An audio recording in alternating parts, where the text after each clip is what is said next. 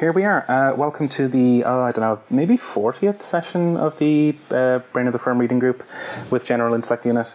Um, this time we're picking up at the bottom of page 366, um, getting to sec- section 3 um, transducers neither attenuate nor amplify variety. Let's roll. Uh, the transduction role has already been mentioned several times in examining the crisis would be regulator. It is worth a reminder that transducers come in action, come into action whenever information has to be encoded or decoded in the course of crossing a boundary in the system, and that a properly designed transducer will have no effect on the richness of variety transduced.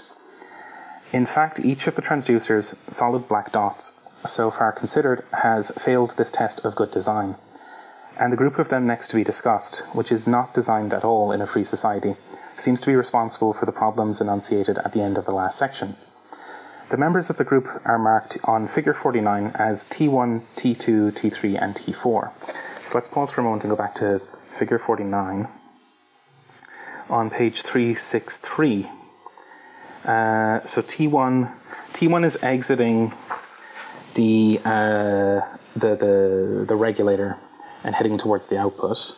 T2 is then transducing the action from the output back into system A. T3 is transducing on the same line into system B, and then T4 onto system C. Um, so those are each of the each of the transducers on the the outward part of the reflex arc after after the anastomotic reticulum has processed things and it's kicking back out into the world. Okay, uh, we've got some hot miking from Mr. Carol Neurath. I think I'll just. There we go. That's fine. There we go. Um, okay, back to the text. Uh, trouble begins when information is transduced into the feedback circuit at T1. Now, this transducer, which controls the conceptual model housed in the feedback function f of a, is in the past, even 50 years ago, or was in the past, even 50 years ago, designed as part of the diplomatic regulator. It probably did preserve the variety carried in the forward transmission, and perhaps it even protected the total crisis regulator against noise in the input as it is supposed, controlled theoretically, to do. But now, as has been said, it appears to have been superseded by a T1 supplied by the mass media. Or perhaps it would be more accurate to say that the reaction time of the media is so short that the putatively designed diplomatic element does not have time to take the initiative. Such an hypothesis would account for a role reversal whose general acceptance seems even stranger than its general appearance in the West, as will shortly be examined. so, just pausing there for a moment, this, this is a really interesting thing because uh, today, uh, which is 22nd of January 2021, um, in Britain, we, we, we had a, you know, Boris Johnson did a little stand up sort of press release sort of thing saying that the new variant of the coronavirus uh, seems to actually be more lethal as well as being more um, transmissible. But that was that was leaked like an hour beforehand by the fucking media. So Twitter was already lit up by the time the words actually uh, got out of anyone's mouth. Um, and so yeah, it's a hell of a reversal, right? This the sheer speed of mass media, which I mean, Stafford couldn't have even imagined this social media stuff being even faster again. The sheer velocity means that whatever whatever attempt at regulation comes from the di- diplomatic um, sector is, is, is kind of irrelevant because the, the transduction is happening somewhere else already. Um, any remarks on this bit? I thought so. Maybe I'm just with figure forty nine. Is I thought T two three like T three and T four were were points kind of along the like feedback loop where maybe where they intersect with the like the T2 is where the feedback intersects with A and T3 with B and T4 with C, but not that they were necessarily like isolated to those systems, if that makes sense, or maybe I'm. Yeah, I, I think I see what you mean. Um, so the, the, way I read the diagram is that um, at the at the like output of the regulator when it's acting back on the world, it uh, no, so so T one it is is not T one is not transducing onto the like action that kicks back onto the world. Actually, I think I, I misread that. T one is is transducing the feedback circuit. It's the dotted line that's going down and to the left on the diagram. That that's where T1 is is kicking off. So the the whole the if if you look from the word input all the way to the right to output, that's the forward circuit, and then from T1 back to comp through uppercase F of A is the feedback circuit. So this is this is the the regulator's internal transduction of feedback information. So, uh, for analogy to like a homeostat, like a, or a thermostat, if you can imagine a thermostat that was like quite sensitive to external stuff, but wasn't able to read its own temperature very well, like or its, um, you know, if if it had like hundredths of a degree um, of sensitivity on its like heat sensors and its its like ability to control the heater element as well, but internally in its feedback loop, it only had like four bits, you know, to represent the amount of correction to apply that would be a degenerate, degenerated T1, that the, the transduction into the feedback loop would not be good enough. Um, and you, could, you can then imagine that the, the in, because it's internally impoverished, it would actually not be able to regulate the temperature very well at all. Um, so that's what we're talking about for T1. But then T2, 3, and 4 are transducing the action back onto the environment, or the various environments, yeah. Does that make sense? I think so. I, maybe we just keep going and then it'll make a little more sense. Okay, cool. Um, at any rate, it seems in practice impossible to separate within the compass of the crisis regulator, whose structure we are attempting to understand, diplomatic transduction from that of the mass media, because each seeks to outwit and preempt the other. Or so it appears to the public, and therefore to the astute politician, whether she or he is personally confused by the entanglement or not. For example, statements made by foreign governments or by foreign embassies involved in crisis are habitually anticipated by the media in advance. Exactly, you know, like what I was on about earlier. Um, whereupon they exert part of their effect before they are emphatically made, uh, emphatically not made, uh, because they cannot be unmade by a denial. Uh, so, just to go over that again. For example, statements made by foreign governments or by foreign embassies involved in crisis are habitually anticipated by the media in advance, whereupon they exert part of their effect before they are emphatically not made, because they cannot be unmade by a denial. Um, nor is this to do with the speed of response alone, but also with its format. That is to say, with the unsurprising dominance of the media by television. It is worth recalling that the process of the waking brain devote unparalleled activity to visual input, as evidenced by the vast variety capacity at and behind the retina, along the optic nerve, and within the occipital lobe of the, cor- of the cortex. Socially, too, the amazing proportion of time devoted to viewing broadcasts by the average citizen must assuredly lead to an acceptance of the variety structure of editorial viewpoint. Views themselves are commonly contested, that is true, and this is taken to be a sign of a free society. But both the richness and connectivity of variety transduced by T1 will necessarily inform the conceptual model housed in the feedback function uppercase f of a, thereby, thereby not only making it impossible to register the great new truth, but forcing the practical politician to work within a variety impoverished model imposed on him or her. And woe betide that politician who tries to amplify variety at this point. Answers drawn from a richer variety source must sound and look evasive, or blinding with the science, or daft, but in any case they will be incomprehensible. This seems the sufficiently clear reason why politicians are led away from honest inquiry in public utterance and towards the naive appeal to good sense and so forth. They must work within the available variety structure and rely on charisma to generate bogus variety of the kind earlier discussed. Ooh, wow! What a what a little one little paragraph. That's a that's a real corker. Um, something that jumps at me is this like thing that, you know, um, even if either the media or the diplomats try to transduce the variety of the situation accurately, it comes across as hedging and waffling which may in fact well be an accurate representation of the thing, was, well, it's quite complex, you know. Syria is a land of contrasts, or whatever. Um, which of course it is, but that, that, comes across as bullshit. Because of the structure of the, the, the spectacular cognitive apparatus and the kind of ambient um, way way that we're all transducing feedback through these this kind of media channels. Um, but then, if, if they're savvy enough, they'll re- they'll realize this is a, this is the case that you, you just you just can't tell people the truth about what, what's going on because it, it'll it'll come across as incomprehensible anyway. So it has to be impoverished, and then has to be injected with charisma to make it seem like it's more of a full signal. And then and in a different register, I think you have like, especially with like you know the social media stuff, you have like the the structure of these feedback channels is such that like they have their own incentives built in. Like Facebook is incentivized to propagate information that gets the better clicks, not not that which is like actually better for social regulation.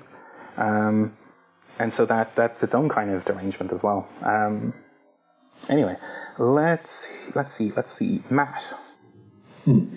Yeah, the, the, the, stuff about like political interviews makes you think of uh, uh, like like Syntegration as, as, as a contrast of just where like you know you really actually do you know kind of get to like the topics that that you want to get to um, uh, um you know maybe like in the depth uh, that that you want. And uh, uh, also just yeah like uh, how um you know it's something that I think is actually advantageous about like asynchronous like uh, uh, ways of communicating. And uh, yeah, I mean, the, the, they understood this like when video first became a thing, where, where like you know, it, with editing, like you know, you can basically control how people like perceive something versus like uh, uh, you know like uh, you know when you when, when you're consuming text you know you can jump around and you know like you, you don't necessarily have like the exact emotional response that that, that, that the uh, that the author you know uh, uh, wanted you to have because like they don't get to control that you know now you're going to experience this and then you're going to experience this right after and yeah, in, in terms of like uh, communication channels, I think I think there really is something to, um, uh, um, yeah, like stuff, you know, where you can hop around, you know, text or, or you know, hypertext of some sort or or, or another, you know, ver- ver- versus like video, because because yeah, I mean, yeah,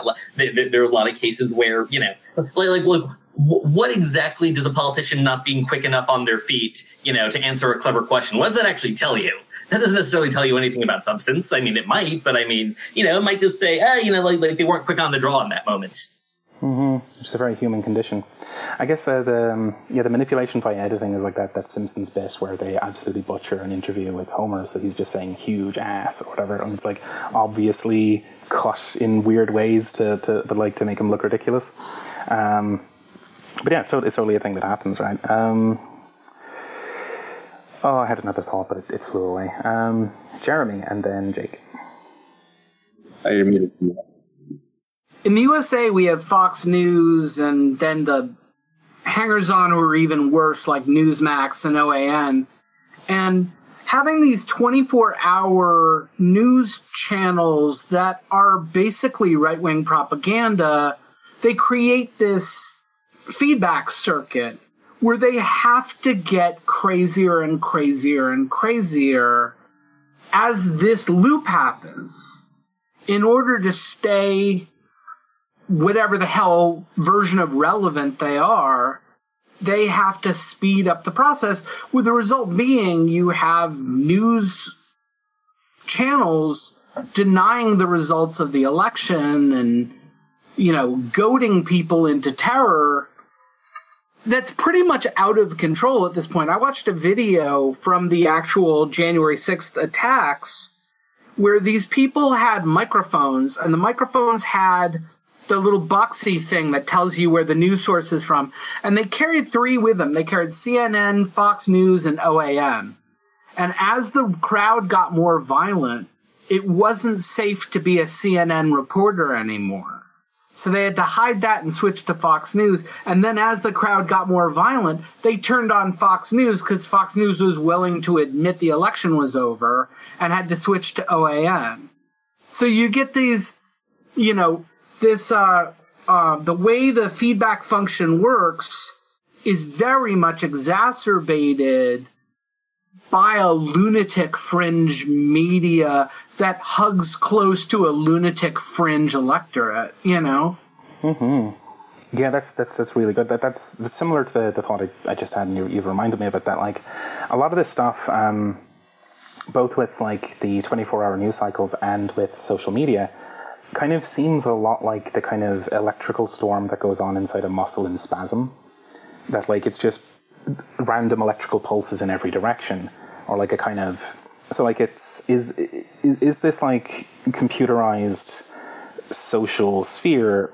Is it a you know a high variety cybernetic kind of social regulator or is it more like a kind of social epilepsy or something where it's it's just or like a, a social like leg cramp where it's just blasting signals in all directions and like they're fast enough that the the feed like like um the thing from earlier in the book that like a sufficiently strong feedback loop will run away with itself and it, it has more causal power than anything else near it does like any of the other components do so these feedback circuits are what's actually driving the action, um, and they're they're running fast and wild. Um, yeah. Uh, let's see, Jake. Um, yeah, this I yeah this this whole thing is is very interesting. I think yeah, I like that he's sort of talking about uh, or maybe there's just what I'm reading into, it, I guess, of the like, you know, the way in which the particular, like the particulars of media, uh, you know, in this case, television media, like not necessarily conditions, but reinforces and like uh, streamlines particular ways of of absorbing the information and absorbing things that you wouldn't have gotten right uh, that from like text. You know, like I'm just thinking to the like, you know, the like Nixon what a Kennedy debates that were like the first televised debates, and people were like, "Oh shit, this Nixon looks like a monster, and Kennedy looks smart, so we should vote for him or whatever." You know, it's like that kind of thing that introduces like new information that might not be like someone said, like might not be actually uh, relevant to like the reason that you're absorbing this, right? Like, you know, like being able to answer a question like like very wittily like on the spot isn't necessarily an indicator of like someone being a good like head of the school board or something but like but your brain absorbs that and it provides some feedback that you might not even like be conscious of if you're not really thinking about this stuff. Um and and yeah and then and then the the part about like the making it impossible to register the great new truth. It's like the way in which the information is conveyed limits or it puts constraints on on the information itself. You know, like the channels that are used, and if it's going through like the same old channels, right? Like the the well-worn channels of like mass media or whatever, then it kind of it cuts off these these things uh, not just like particular information, but like I don't know, maybe new different ways of, of seeing the world, or, or just like yeah, that that kind of thing of like you can't you can't say it's it's a really complicated system, and there's people who have you know uh, good intentions but wrong ideas on both sides, and people who have bad intentions but uh, good ideas on both sides, and it's like you can't really say that in like you can't say that on like a Fox uh, news like or some any other mass media news like debate style, like where you have 30 seconds to answer a thing, because the the for, the the channel for it isn't, and not the TV channel, but like literally the the the method for it just doesn't allow for that kind of communication, um, because it'll get garbled and mixed up with all the other like, you know, ways in which it someone not being as like eloquent on the spot conveys particular information that gets mixed up with the actual information, if that yeah. makes sense. No, certainly. Yeah, I, I think maybe, maybe a slightly different kind of flavor of the same thing for this this little section. That like the um, the the the, trend, the, the, con- the, connectivity and richness of the transducer at T1 will inform and shape the conceptual model housed in the feedback function. Is also that like um, in this environment with like you know Facebook and Twitter basically work on outrage. It means that any any truth in the world or in an emerging emerging situation that cannot be communicated in terms of outrage won't be communicated. It just it just won't propagate. It won't. The the, the channel has its own shape that like is it has it has ID like a yeah it's like a little square tube and you put little cubes down it. It works perfectly, but if you try to put a put a triangle in there, it's not going to work. Um, so th- this this is two different registers where it's like yeah, there's the the sort of conscious or like one to one communications of like you know somebody not having time to respond properly on a live television broadcast but then there's this like the distributed kind of social feedback process that is distorted and kind of narrowed in a weird way and accelerated so that you, you get you get this kind of social feedback faster and faster but it's it's worse and worse. And it, it can only communicate certain kinds of facts the ones that are out- outrageous enough to make these like twitter headlines um, Right. I mean, it, it, it like it it's such a it's its own feedback loop such that you get things like someone tweeting something and including a particular word or way of spelling that is uh, signaling to people who are always on Twitter, and then that spins out into this the new Twitter like outrage or or interest of the day kind of thing. It's like you know, but it's like this person did not at all intend for any of this to happen, but because they you know communicated this idea they had in the wrong way, it turns into something that they completely didn't intend and is so far from the actual uh, like meaning that they meant to, to include that. but hey that's our that's our social feedback function for us right now. Um, okay let's press on a tiny bit. Um, it is from the perversion of the feedback loop its transduction at t1 its conceptual modeling and consequential transformation at f of a and its ultimate dominance of the forward process that leads to action by a decreasingly adequate variety structure that the disasters derive. First comes the role reversal in governance. Predictably and observably, politicians are compelled to offer instant response to burgeoning crisis in terms of a variety impover- impoverished model for propagation through a regulatory system that does not exhibit re- requisite variety.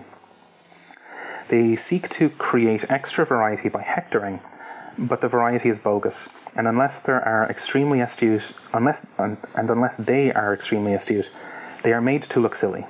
Um, for at this point, the investigative journalists, in quotes, and then in parentheses, unelected, comma, unaccountable, close parentheses, who have foisted the impoverished variety structure of the feedback function onto the public in the first place, assume the watchdog role of keeper of the public conscience, a role in which the elected accountable, um, again, those are in parentheses, politician was originally cast. So a kind of fun inversion, right? The supposed custodians of the public are not able to really operate in this sort of way, and then the the sort of media itself. Um, in, in in Stafford's case, he's using the term journalists, but like I think we can then abstract to the kind of horrifying machine intelligences that live at Facebook that act as journalists now.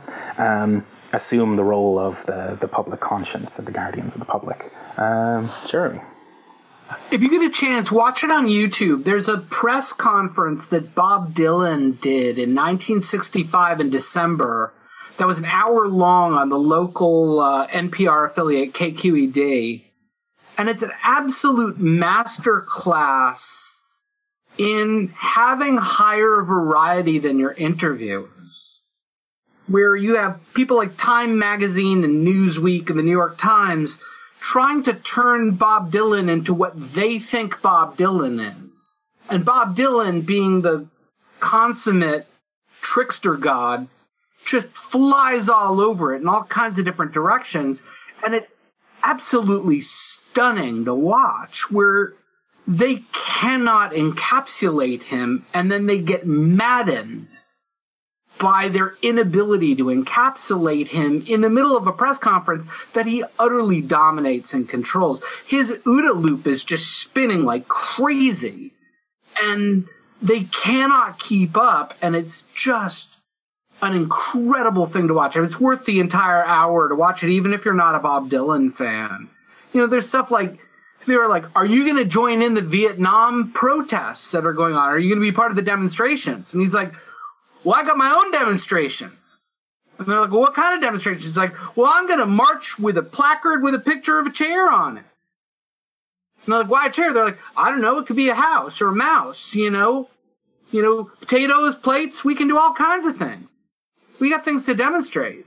And it's like you can tell they're getting maddened and baffled and all that kind of stuff. I, you know, I, it's something that the situationists understood in Paris '68. The, you know, the American yippies and other kinds of groups did not do quite as well, but that the ability to subvert that encapsulation, we really do need better classes in it because we haven't really performed like that on the left in a while. And it is one of the tools in our toolkit that we've really neglected. Oh yeah, I think so. There's there's something similar, I think, with um, a Frank Zappa interview when he was on TV, where um, I think that the interviewers were it was something about like oh isn't pornography terrible or whatever, and they they had a line, but Frank just waltzes around them and he, he completely runs circles around them um, by not he he doesn't play into the role they think he's going to, and he he completely subverts them with all that kind of stuff. And I mean it's it's it's maybe similar to this thing, this problem that I think Marx identifies in the Brumaire, where like um, progressively, like you know, socialism gets walked back, walked down from like um, you know this the Republic of Labor and Virtue down to like filling in the potholes is socialism, or when when the state sends you to prison, that's socialism. But then socialists kind of double down on that. You know, it's like they they they sort of end up being the bogeymen that they're accused of being in some ways, or like kind of, and we would do it all the fucking time, right? Like, a, oh, well, you know, some reactionaries going on. And it's like, no, no, socialism really is when your employer just gives you free dental or whatever, because it's it's like it's an easier fallback than it is to to do the Bob Dylan or the Frank Zappa act and kind of walk around mm. them. Yeah, there's a mm-hmm. part. Someone asks him a stupid question, and he just says, "Would you ask the Beatles that?" Mm. And just shuts down the whole line of questioning. You know. Yeah. Uh, let's have Matt and then Kyle. And uh, I, I, think it you know poses interesting questions on, on two ends. You know, like one is that you know like th- these channels are very deeply unideal, like for you know collective decision making, and you know we should try to find better ones that you know take take full advantage of you know like uh, uh, all the crazy digital technologies that we have, and uh, uh, and and ways to uh, and you know like you know decades and decades of you know social science and you know just little things to you know make things about like actual actual like um, decision making and actual information transfer. And the flip side is that you know like maybe we should be a lot more like uh, deliberate in terms of uh, uh, how you know uh, um, yeah, uh, uh, understanding like the limitations of uh, you know of interacting with media, and just understand that you know, no, like this isn't like a thing where you know a conversation with a reporter or something, you know, like the truth will you know rise up. Well, no, I mean you know talking, you know, uh, uh, dealing with that channel that shaped that way is a skill, and not not everyone has it. And you know, like I, I do think actually, um, uh, you know, um, New York DSA has actually been pretty good about um, um, you know, uh, uh, you know only have uh, um, you know people who have signed up for and are skilled at talking to the media to talk to the media. And uh, uh, yeah, I think just un- un- understanding that you know, uh, um, you know, certain roles that actually is part of the job. You know, I mean, the, the flip side of, of, what I was saying before about you know how maybe it's a bad selection mechanism. Well, I mean, you know, you can be involved in policy, you can be involved in organizing, you can be involved in uh, uh, all, you know doing politics stuff without talking to the media. And some jobs actually, you know, that actually is part of the job. Mm-hmm. Right. You kind of stay away from them because, like, if, if you talk to if you talk to them, and I think this is probably something that the the Corbyn crowd kind of discovered as well, is that like any kind of attempt to engage with that fuck, what they do is they they pull the classic like when did you stop beating your wife trick, where there's there's no good answer to it, and whichever way like they, they've they've got you circled. Um, and it's something that like I think the Corbyn, that the momentum folks never really kind of understood is like just how vicious the um, the right media were going to be and how trying to engage in good faith was a, a, huge kind of mistake. And like maybe maybe a lesson to learn there is to just like disengage. Don't even fucking try. Don't don't try to go on you know their their morning shows or anything like that. Don't try to do interviews in in the in their fucking papers. Um, just keep keep uh, keep control of your own narrative. Um, Kyle?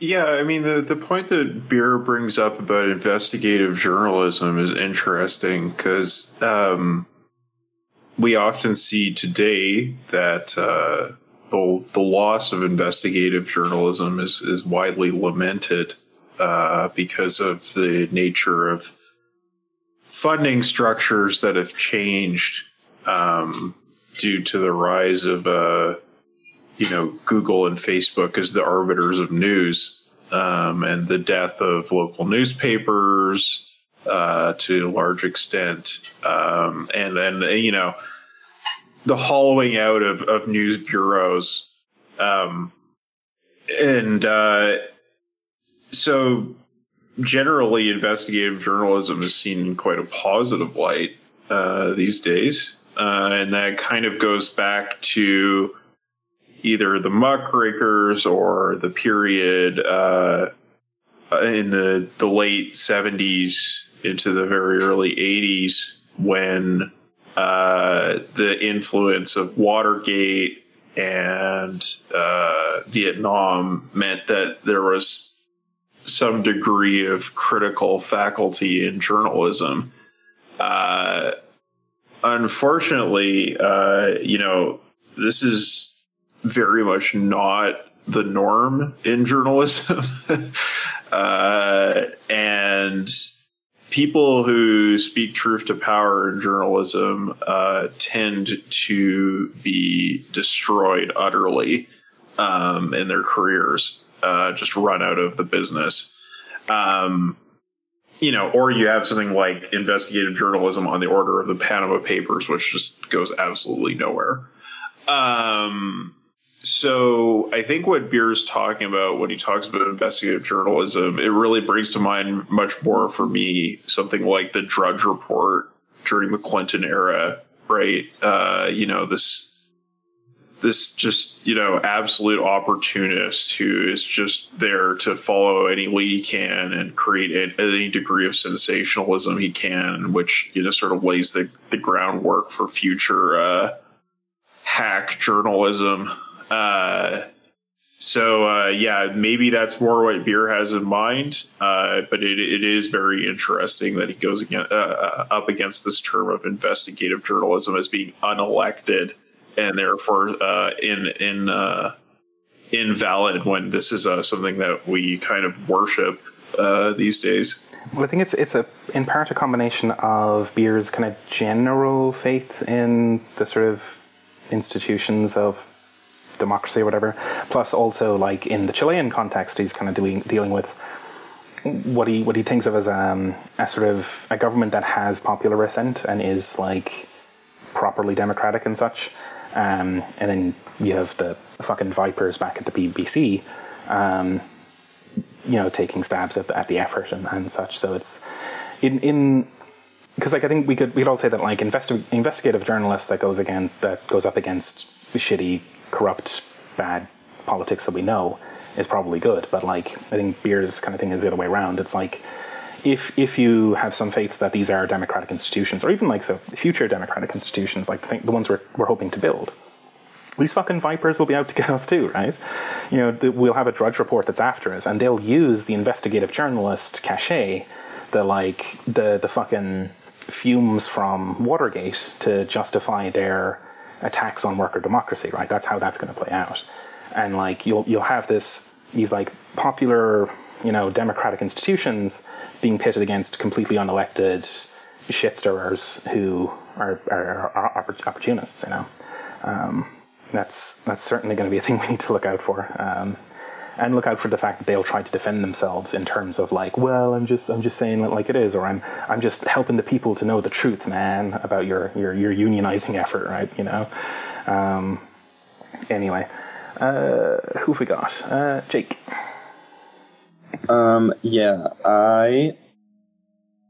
Trying to remember what I was going to say. Um. Yeah, it, like it's about. I, I feel like that it you know, and obviously Beer's talked about this a lot, right? The lack of requisite variety in the in the systems that you know regulate this sort of thing or supposedly regulate the sort of thing. I mean, you could. Uh, that's obvious to anyone who, even anyone who hasn't read Beer, that like the regulations on like in journalism or anything are like so out of whack at this point. You know, even compared to what they used to be. But I, I think, I think that also like you know the fact that we've got these new technologies uh, right and I'm, I'm, thinking about like the from like chapter one or two of that that like graph he posts that he put that were those like the different like you know the logarithmic kind of scale of like increasing technology and and and or like increasing change or whatever um, just like that in terms of media and the fact that like all of our systems are so not like designed to deal with that or to consider what effects that might have. And it's just like these legacy systems trying to play catch up, you know, but they can never do it. And and I think it just it's just yeah, you know, it really shows that we just need new ways of thinking about how this will be done in a way.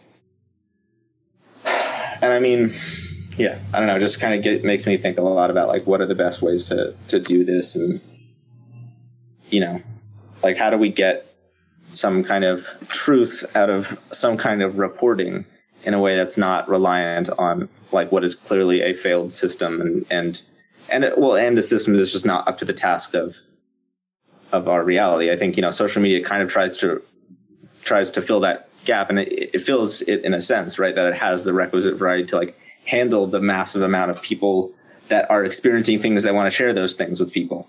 You know, which which like traditional media was not, but it allowed for much more controlled uh, outflow of what was happening.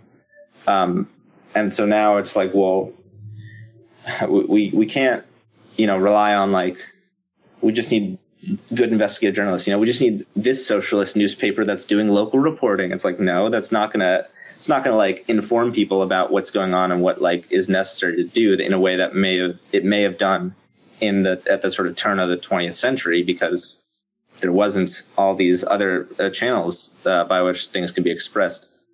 Um, but also you can't just use these existing like social media channels because for all the reasons that we've talked about of like they by the way that they are designed and the way that they're operated and run like for ad revenue and, that sort of thing like means they're they're tailored not towards you know exposing some kind of truth or anything. It's just like you said like it's tailored towards getting clicks or to outrage or to generating uh, comments you know uh, like in the case of twitter or something and and not as much on like increasing the amount of information that the reader gets or viewer gets or whatever. So I certainly don't know what the answer is, but like I don't know something some something with using those tools or using those techniques, right? Using some kind of like te- technological uh, methods, but like not not in the way that they're designed now.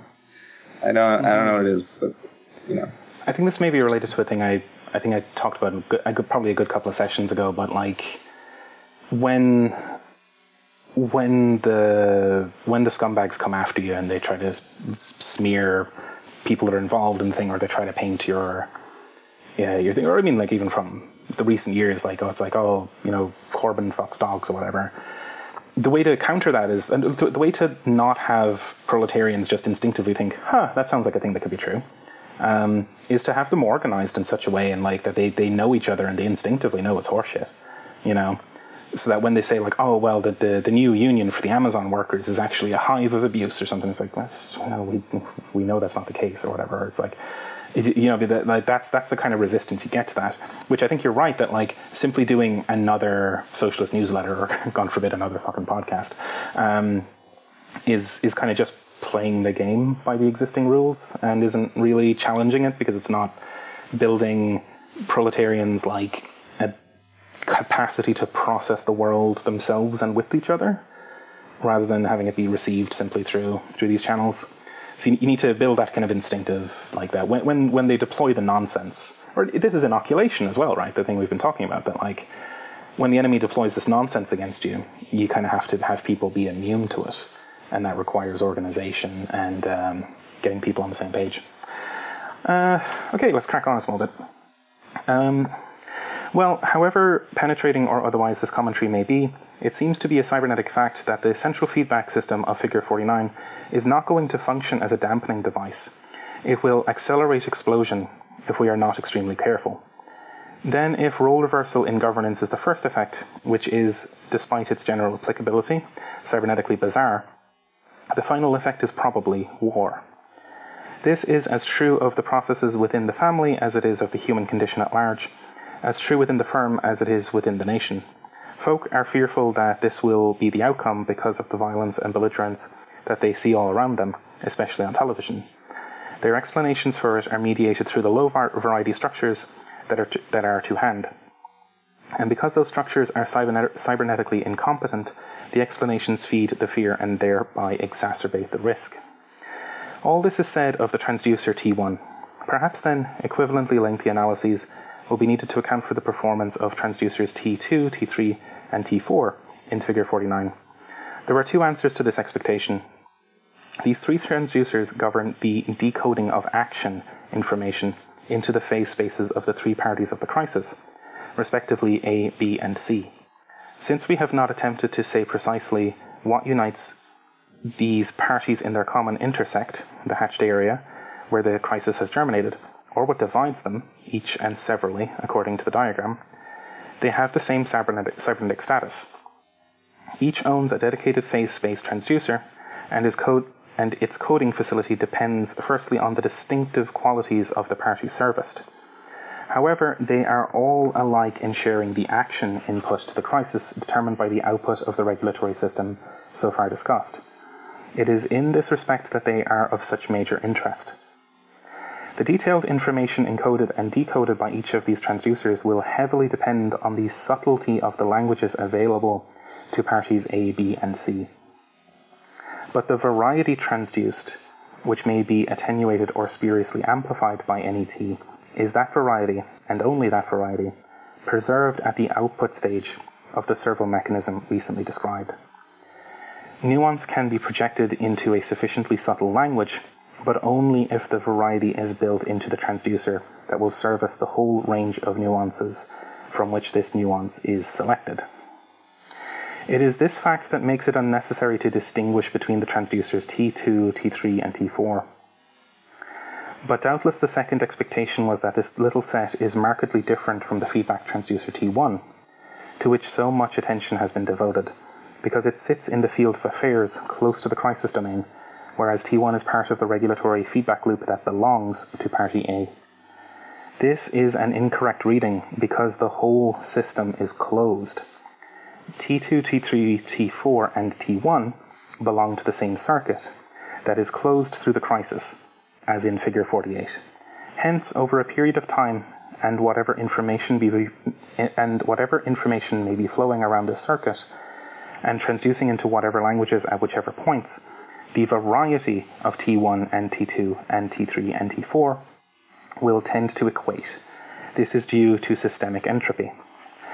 The negentropy that would be needed to offset this tendency is unrelated to the data flow within the servo mechanism and its transduction into crisis related information. It is related to the information that distinguishes requisite variety in the conceptual models. Once this is clearly perceived, it will be apparent to the remaining transducers on the circuit already discussed. It will, uh, sorry, it will be apparent that the remaining transducers on the circuit already discussed belong to the group as well. Thus, we have cohesion, a pleasing solidarity, if you will, on behalf of all components to, con- to constitute a unitary system. As constituted, however, it has a fatal flaw.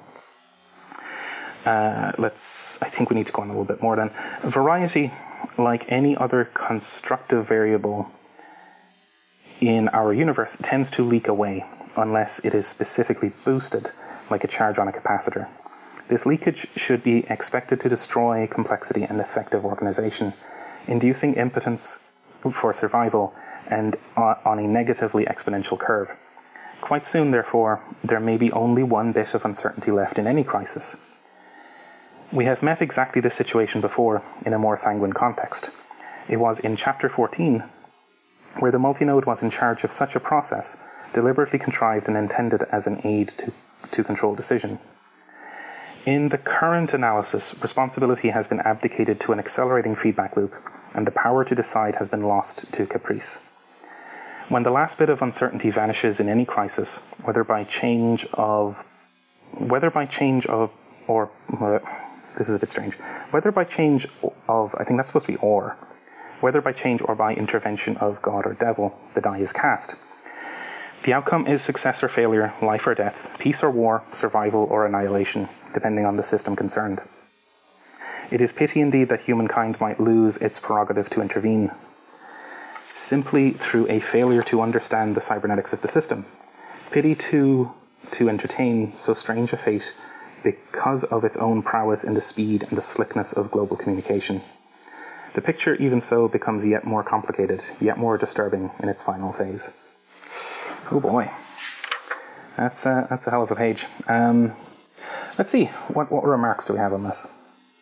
Uh, yeah, that that was a lot. So I, I maybe I'm just like, I don't I don't know how like cohesive my thoughts are here, but I, definitely like I get for sure get that like last paragraph I think where you know it's like at some point you gotta come down to like, do you make this decision or do you not? Like, do you, you know, put this out there or not put it out there? Do you like make this move of like, you know, putting resources towards some end or, or do you not? You know, like at some point you do have to make a decision. You can only like put it back through the like decision making or like contemplative channels so many times before it loses all the uh, nuance and just turns into like, do we do this or do we not? Like, let's let's just put up our show, you know. And and I think that is for sure a like, it's for sure a concern. I am trying to understand the paragraph before that, and it is a little. I mean, this whole thing is very dense, right? But yeah, I don't know. Maybe I'll just shut up and like hop back on after some other people have said something. Yeah, I, I think I don't quite get what he's getting at with the the sort of why the circuit. I mean, I think yeah, I, I, I take it at a high level. The circuit is closed. It's a circuit that converges on uh, variety being lost from the regulator and variety pro- proliferating on in the environment, and so it just converges on on catastrophe. But I'm not totally sure I follow his explanation for why that's the case. Um, Jeremy. This idea that in a crisis, the variety has a negative exponential curve going down. You can see this in historical situations in which there was a protracted crisis. If you look at, you know, who constituted the elements that were behind the October Revolution. You know, you have the classic story we hear is the Bolsheviks did it. But actually, it was the Bolsheviks, the left SRs, a fair number of Menshevik internationalists, various nationalist parties, the, a lot of the more left leaning Muslim groups, uh, various different Central Asian groups. There's a lot of variety in the revolution but in the course of the crisis, the revolution got less and less and less variety as it was beset by more and more chaos in the environment until finally you have a ban on factions. You know, it's like you can see that curve there. And the same way with like the Black Panthers, where it went from the glorious black radical imagination, you know, uh, health clinics and cities and free breakfast for kids to how the hell do we get to Algeria in five years? You know, like how many of our brothers can we get to Algeria? How many people can we break out of prison? You know, do we all meet in Paris or do we meet in Tangiers? We got to get the hell out of here. The these it's a warning that to pay attention to the fact that in general, your variety is going to run out in a crisis unless you boost it. The whole idea of the boosting, the charges on a capacitor, your revolution has to have these variety boosters in them because the system trying to stop you will clobber your variety and no matter what you do, you've got that negative exponential curve facing you until there are boosts that boost the curve back up. But of course, in the you know, outside of those discontinuities, those singularities, you've got a downward sloping curve. Yeah, totally. At least right. until the crisis is over. right, because it'll it'll converge on over eventually. Um, yeah, I, think this this sort of stuff has, has really, I think, quite strong implications for like what how we should even think about the possibility of emancipatory organizing in crisis or through crisis. Because like um, th- this thing, right? So like your system will fall apart in the crisis unless it is being maintained by this like re-injection of, of um, energy into it, and like if you think of like organisms, they expend quite a bit of their own energy and their own structure on maintaining their structure there's a lot of self reference and there's a lot of like self bootstrapping, continuous self maintenance to make them still be stable. That's your viable system, right? But the thing being described here is a totally unviable system where it is fucking cratering. And crucially, it seems that the, one of the kind of big features of these kinds of crises is that it's too late for the thing to constitute itself in the crisis. And so it, it, maybe this, this is also why in the, the, what, what's left after crises is usually the most organized thing that's left. And it's like so, so, some, you know, existing institution will be the thing that's left standing because it's the thing that already has the self maintenance figured out. Um, yeah, as as as Jake said in the in the comments there, it's it's like the military is is usually the the thing that's left standing because they're already the most disciplined. They were already the most organized before the crisis even happened, whereas the revolutionaries and the sort of people who are contending are scrambling to make themselves become organisms, which is seems to be in this kind of analysis of crisis just a hopeless race against against entropy, right? Because if you're not already doing self maintenance on this kind of level, you're not going to start doing it now. I I suspect this puts a bullet in the head of a lot of theories of like I guess like communization or whatever, where like the proletariat will self organize in the moment of catastrophe. All the evidence seems to point precisely in the opposite direction. Um, that the, the, things, the, the cybernetic systems that persist through and after crises are the ones that were already resilient enough to to be able to to overcome the crisis. And again, like as Jake said, the military, basically, in, in, all, in all these cases. So does that mean that our challenge is to have preemptively built through proletarian organizations that are kind of on par with the military in terms of persistability and to give up on like riot our way towards communism? Probably, you know. Um, let's have some Matt and then some Jake.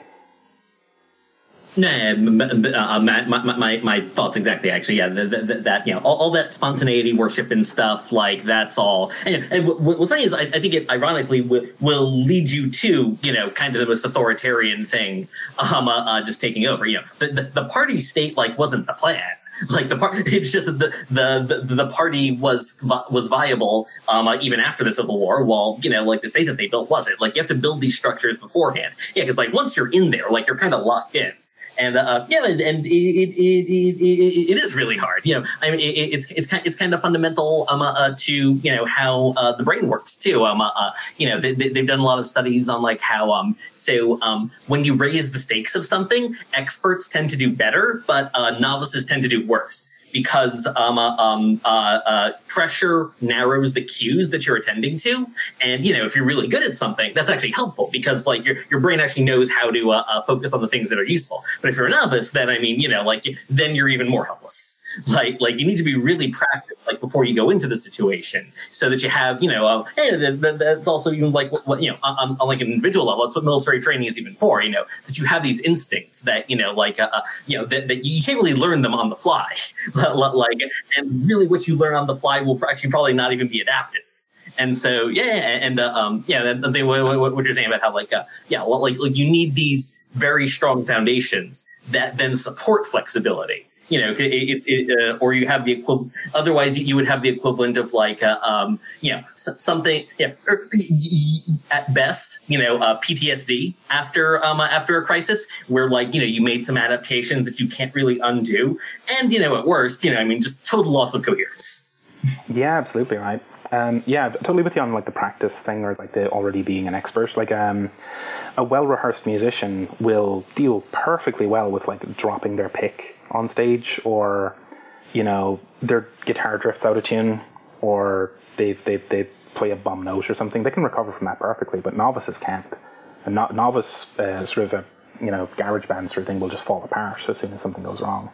Um, you need to already be good at it before the test not during the test.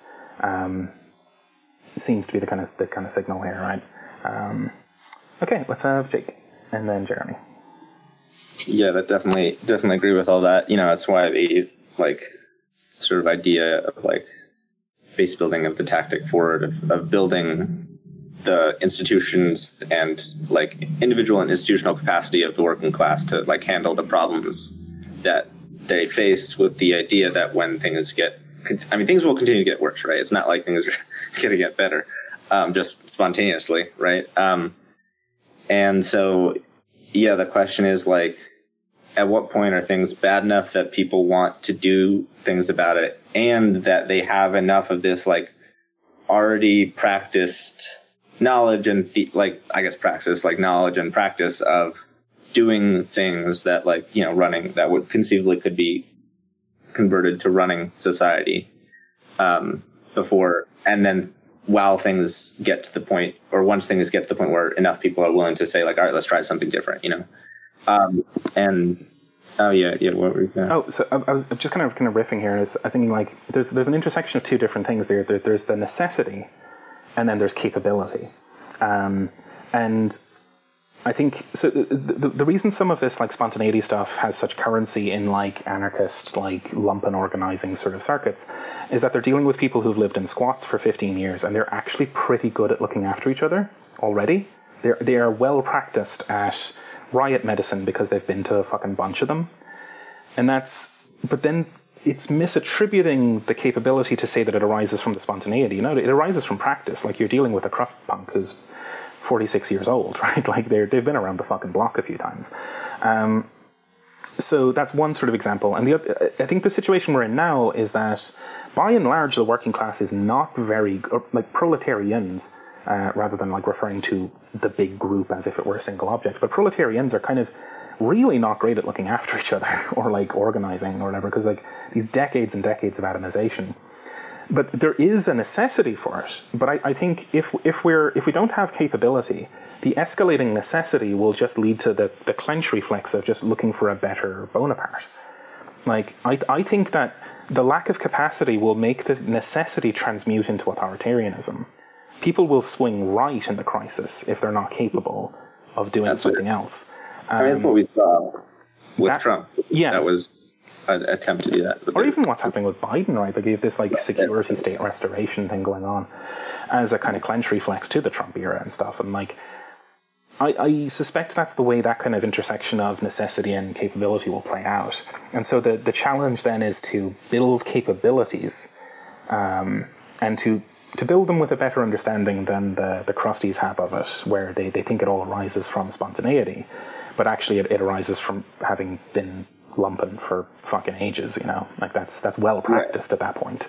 Uh, by the time you're Well- getting to that, Yeah, I think also the like the fact that like you know that spontaneity that like turn towards spontaneity is like a identification of a real like issue, which is that like the sort of like I, I, I'd say the left, you know, generally in the U.S. right now is is has been divorced from the kind of like spontaneous uh, fighting of the masses of the proletarian against the sort of like horrors of the world, you know, and it's like we see those things in like just the general like occasional like uprisings as they happen, you know, like whether they're connected to like a larger movement or ideal or if they're just like, you know, like Occupy Wall Street, which just like happened and wasn't really like part of a you know, it had ties to things that came before it, but it was a, a new expression of those things. And the question is, and I think the key is to not lose those ties to like, you know, not losing, not becoming unmoored from the working class and from like the conditions that people face. Um, because I think there's a, and, and I think there's a tendency among people on the left to like, you know, rec- who recognize the need for things to change and want things to change faster than they are, which is obviously like we all want we all want things to change faster than they're currently changing. I mean, in the right direction. Um, but the question is like how to go about that. And I think for you know for some people there's like the turn towards like well it, like eh, these existing institutions we just kind of like work within them or to reform them or whatever, and it's kind of the rightist deviation of that. And then the sort of more leftist, ultra leftist or whatever deviation of like well we have to like we have to organize for like revolution and, and what does that even mean and, and that and that looks like copying uh, tactics from previous attempts at revolution you know and those are disconnected from like how people see their ability to operate you know like people don't like they don't see like newspaper selling as like this tactic that'll lead to revolution but like to the people that are like kind of conditioned in that in that milieu, it's like, well, yeah, how do they not see it? It's just this is this is what worked in the past, and so it'll work now. You know, it's just like we need something that's different, but is it? But it, it's just like it has to come from the people because, like, uh, again, this sort of um, something about the uh, yeah the last the the first paragraph, the last sentence of the first paragraph in 369 be like the nuance can be projected into a sufficiently subtle language, but only if the variety is built into the transducer that will service the whole range of nuances from which this nuance is selected, which is a little complex. But I, think what he's trying to say is that it's like if that doesn't, if the sort of nuance that you're communicating, the like, here's what's happening and here's what you can do about it, isn't connected to the sort of nuance that people experience in their actual life, like it's not, there's no institution or there's no method by which they can like, you know, if, if the message being communicated is like, well, we need to overthrow this system and there's no means by which they can overthrow the system, then that, that nuance is lost because it doesn't actually map onto anything in their life. So if there is something that, and obviously like just saying like, oh, we need revolution is a little like, it's, it's not nuanced enough, you know, but like, if there is like a, uh, a communication of like, here's the sort of way that you can affect this in your life and that, that thing by which to affect it exists, then that communicate, that nuance communicated can actually translate it into like action, you know, that isn't, and it isn't just like lost in the sort of like, uh, entropic, uh, degradation of the system or whatever. Yeah, yeah, I'm definitely with you there, right? I think because I think where we've gotten to with the like revolutionary left, and I, I say this as somebody who's emphatically pro-revolution, is that like I think I think a lot of the talk of revolution and like doing protracted people's war in fucking Ipswich or whatever is the one bit communication channel that Beer is warning against. It is completely degenerate. There's no uh, revolution's not on the fucking table. Like it probably won't be for another 200 fucking years. Like there's just no point in like alienating people right out the fucking gate by like telling them directly to their faces that we're fucking idiots. Which how how precisely do you build a fucking protracted protracted people's war by just like acting like a goon all the time, you know? Um, so like I think you're right. There needs to be a lot more subtlety. We probably need to really disentangle a lot of this like inherited reform versus revolution stuff. Because, um, like, I mean, the, the, the, the insurrectionary revolution stuff is just not on the table, especially because nukes. Like, you just fucking carpet bomb your city into bits, and, like, that's the end of that fucking anarchist commune. Um, and also, like, even the reforms aren't really on the table either. Like, it's, we kind of have to, like, pivot out of the, like, two dimensional grid into, like, the imaginary number space and, like, think outside the box, or, like, from the first fucking couple of pages, think again, again.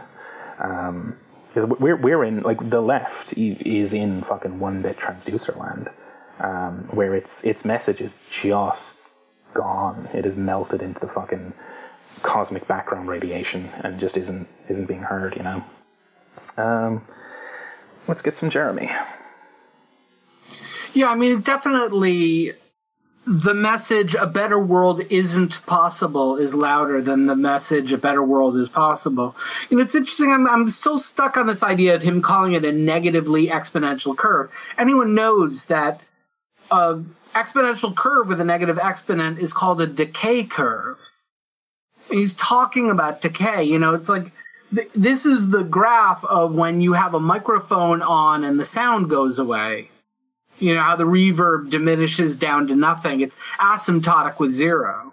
You know, but unless you have these signal boosts, and the signal boosts have to be part of the revolutionary strategy. You have to have the signal boost.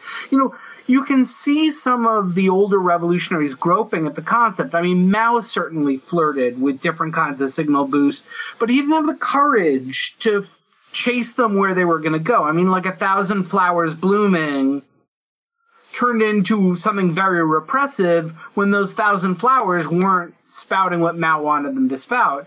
When you look at like for the very beginning of the Cultural Revolution, things like the Shanghai Commune are incredible high variety signal boosts.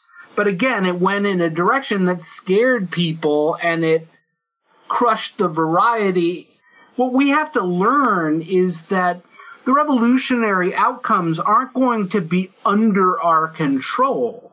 That we're steering the boat through the revolution rather than trying to control the ocean, you know?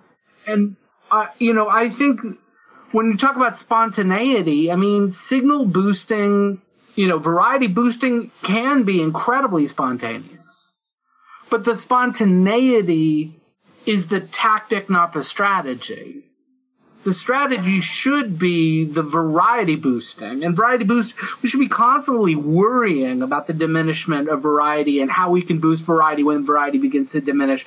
Because the more it diminishes, you either get counter revolution or Bonapartism. I mean, Bonaparte is the quintessential expression of the revolution at zero variety, you know? Yeah, absolutely right. Um, I don't know. I might have had a thought on that. That escaped me. Um, anyway, let's hear from Kyle. Yeah, um, I just wanted to go back to the text very briefly uh, and try to clarify what is being said here. So, um, in uh, the top of 369, uh, Beer makes the distinction between information and variety. And he says that the variety transduced is that variety and only that variety preserved at the output stage of the servo mechanism recently described. So that's uh, capital F of A, right? Is the, the servo mechanism.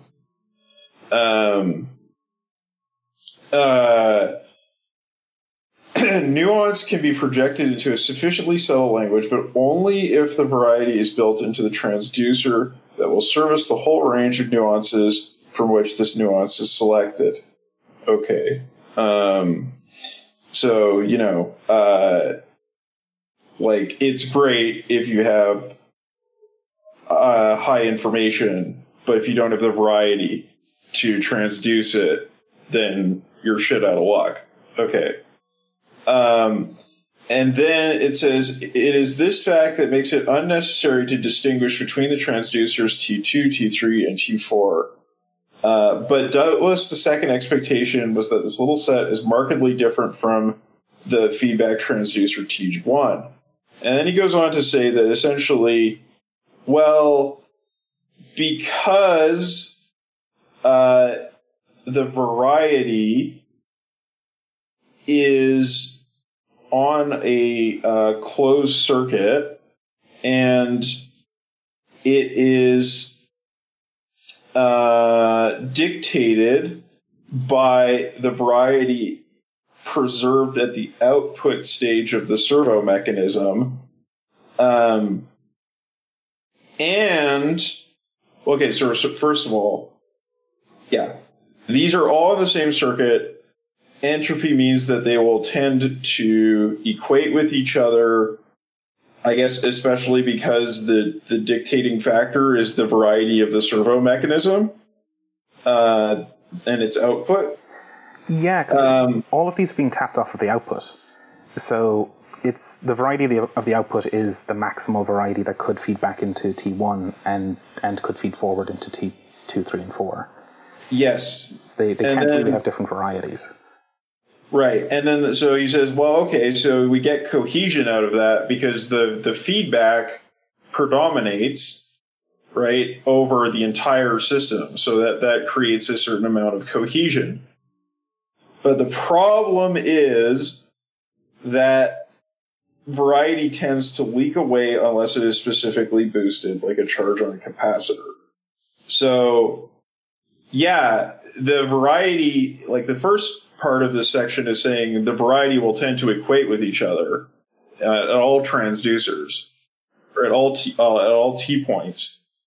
Uh, however, the problem with that is that like this unity is a downside because variety will tend to actually leak away.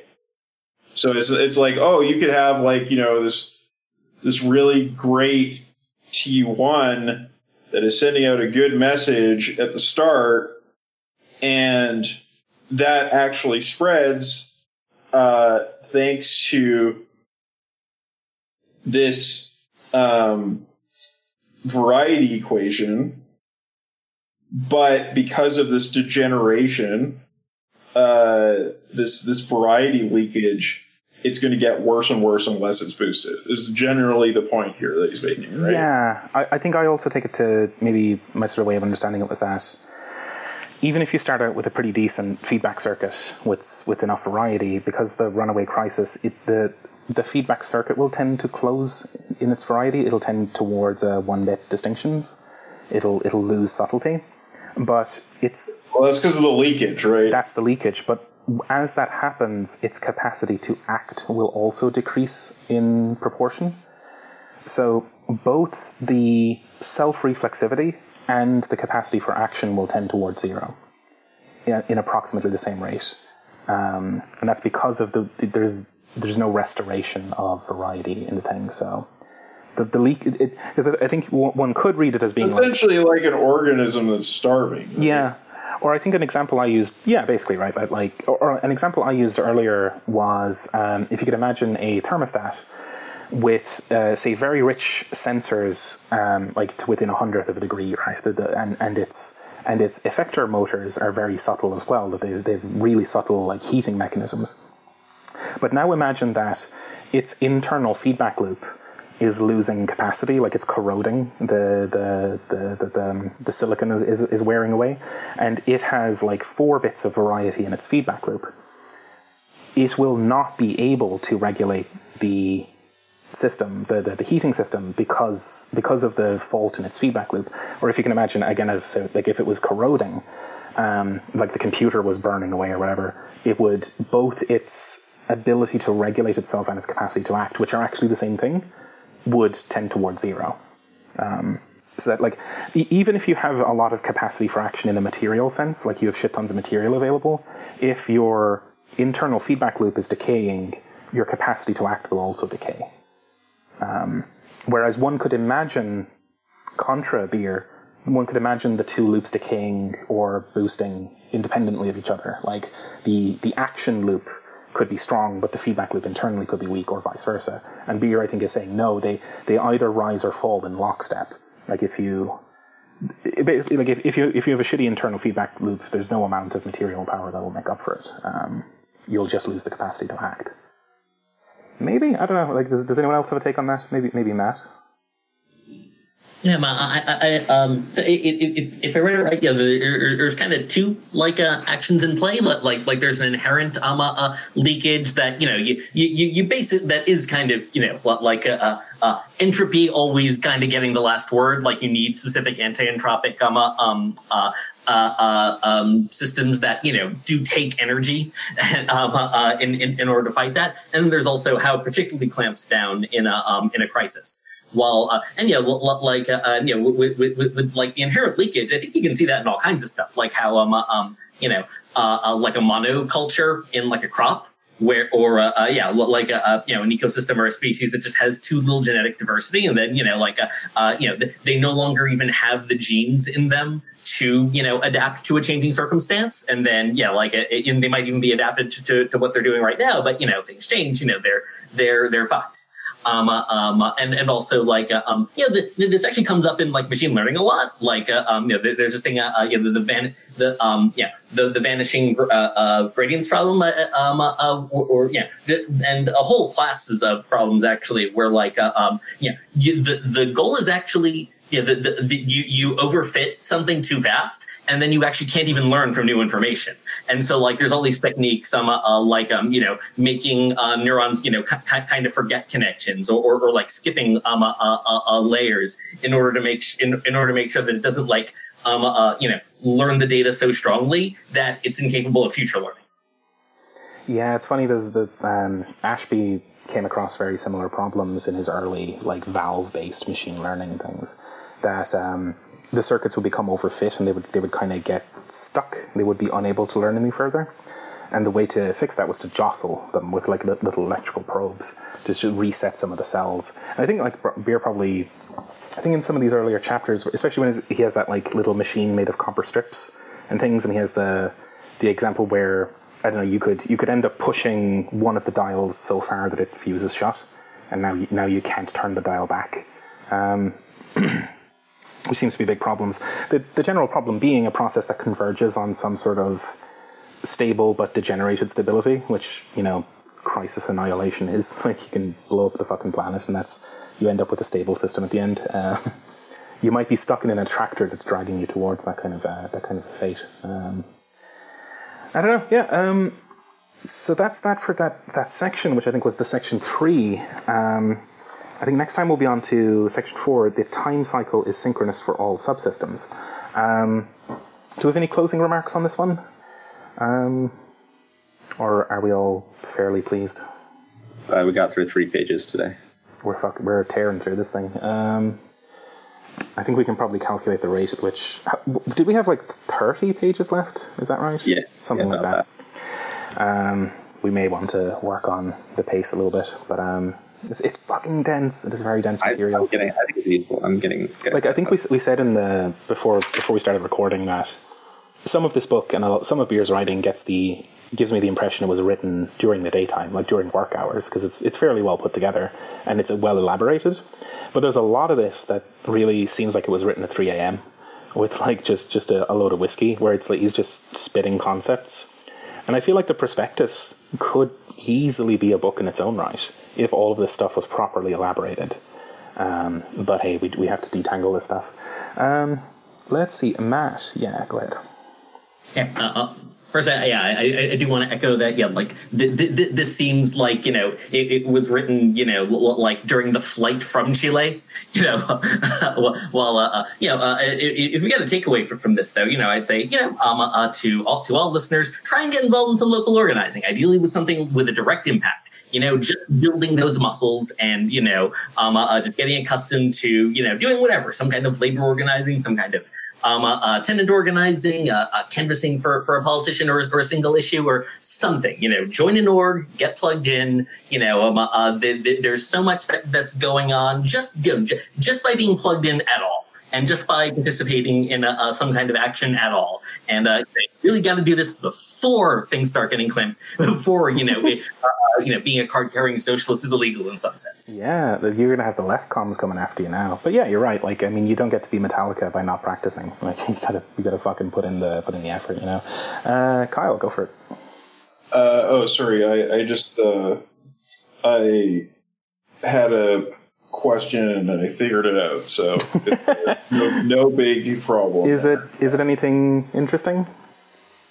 Oh, I was just trying to understand, like you know, in the the final part of this section, um, you know, his comparison between the multi-node, right, the the system for multi-node, I believe, uh, chapter fourteen.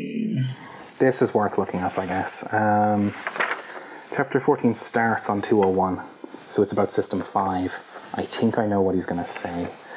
Um, I think I think it's going Oh, to be right. the, the example where the executive asks three of his boys to make decisions, and then they ask three of their boys, and it's like really badly degenerated because the error signal is amplified, and that that, that comes about by not allowing cross connections. But then he he then proposes like, what if you organized more like a brain and had cross connections that did error correcting feedback? You would get much more reliable signals. I think he might be referring Yes. to that bad model. Yes, that's right. That's right. No, I mean, no, he's actually referring to the opposite. He's referring to uh, the positive model. Uh, yeah, he's uh, deliberately contrived and intended to aid uh, as an aid to controlled decision. Uh, so this is this is the positive example he comes up with multi-node. The the the the the top-down uh, hierarchy model is not the multi-node. yeah, yeah, I know you're right. You're right. That's right. Uh, and then so he's contrasting that to in the current analysis, responsibility has been abdicated to an accelerating feedback loop, and the power to decide has been lost to caprice. Um, so the the runaway so- feedback loop is not a multi-node. yeah, uh, uh, yeah, it's it's interesting because you have you have multiple uh, systems interacting with one another here, right? The the the, the, the different co- component parts that are being uh, acted upon by this servo mechanism, uh, A, B, and C, right? The A, B, and C parts. Uh, but that does not constitute a multi-node in the type of the type that he was describing in in uh, chapter 14 um, and what we have here is this accelerating feedback loop where uh, variety tends to g- degenerate and decay, as Jeremy said, uh, and then this this leads to a reduction in uncertainty. Uh, like you know, as he says, the die is cast, right? Like you cross the Rubicon, and then that's it. Um, uh, so the prerogative to intervene through a failure to understand the cybernetics of the system. He's basically saying if we did have a multi-node, we would be able to um, maintain a certain degree of uncertainty and therefore have more uh, ability to intervene I uh, suspect that as opposed to being stuck into this this fate. Yeah. So I, I suspect that the, the difference that makes the difference is that the multi-node is interconnected in such a way as to reduce error signals. That it's it's like the way the brain is connected, so that it produces reliable, well, reliable outcomes from unreliable components. But these these accelerating feedback loops are not. They're they're just accelerating, right? So I think what, what he's saying here is kind of like maybe maybe another touch point is like it's it's very contrary to the kind of neoliberal understanding, right? The Hayekian, Landian sort of thing, where the like acceleration of the feedback loops is the is the sort of stand-in for the God brain, the multi-node, right? Of of like social decision. And Beer is saying no, no, no, no, because this thing isn't structured like a decision agent. It's it's structured like an attractor that drags you into catastrophe. And that those are different things. Like a, a multi-node is not just a kind of in any big messy horrible thing it's a big messy horrible thing that's connected in a particular way with a particular error correcting behavior and he's yeah he is saying that in this in this hypothetical crisis scenario if this was a multi-node it would just stabilize it would Well, it's interesting because like uh, error correction is a matter of information, whereas uh, he's largely talking about variety here, right? Uh, what is or is not an error is a matter of information, not a matter of variety. Uh, so, um, yeah, I mean, it, it suggests that like also the multi-node has a way of uh, boosting variety uh, in addition to doing error correction. Um, because, you know, in the, like a feedback loop is generally supposed to error correct. That is, that is what it's supposed to be there for in a design. but it's a difference uh, between like a positive or a negative feedback loop and that like a, a negative feedback loop will be kind of on error correction but like a positive Mm-hmm. loop will will shoot you to the moon right Yeah, yeah, yeah, yeah, yeah. Yeah, uh, yeah, and I mean when he's when he's when he's talking about feedback in the first part of the book, though, he's generally talking about the negative feedback loop providing error correction.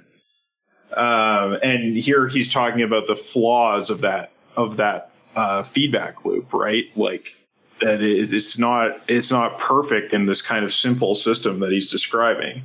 So I'm quite interested to think about like okay, well, going back to the multi-node, how does it both error correct and variety boost at the same time?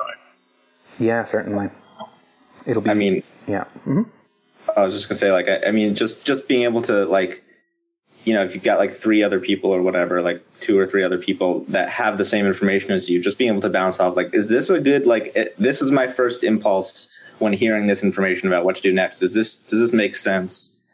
Just just that is enough to like, you know, kind of bouncing it around in that like little uh, back and forth of the multi-node uh, is a helpful thing to make sure that you're not just like shooting off into the direction that you first think oh well this might be the way to go with this particular like let's do like th- this because this happened. You know it's it's just good to have that like other brains to be like well wait what about this? Or like what if we did this sort of less impactful thing that wouldn't introduce as much uh, variety into the system that would still permit like the outcome that we want Yeah, I, I think that's definitely a big part of it, right? Is that like it's um, the way the brain is structured is that neurons can like check each other and stuff, and that's kind of like I mean, if we if we flip to page two hundred four and we look at figure forty at the like proposed like how organizations really work, it's deeply interconnected in a way that figure forty nine is not. Like the regulator in, in figure forty nine is all on its own. and It has nobody to compare notes with.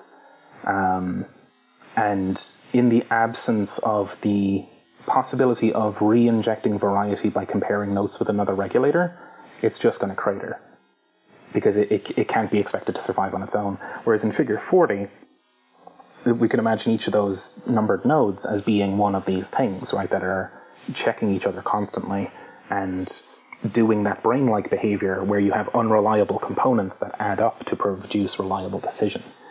Um, but it would be it would be useful to revisit chapter 14 and get a real sense for like if this is the difference that makes a difference right? Between uh, a degenerative feedback loop versus a multi-node where one of them crashes and the other one could actually persist then figuring out what the what the, the key differences really are would be important certainly. Cool. Uh, jeremy. And then we'll wrap up i think. You know, i'm fairly influenced by robert anton wilson and uh, one of his axioms is communication is only possible among equals.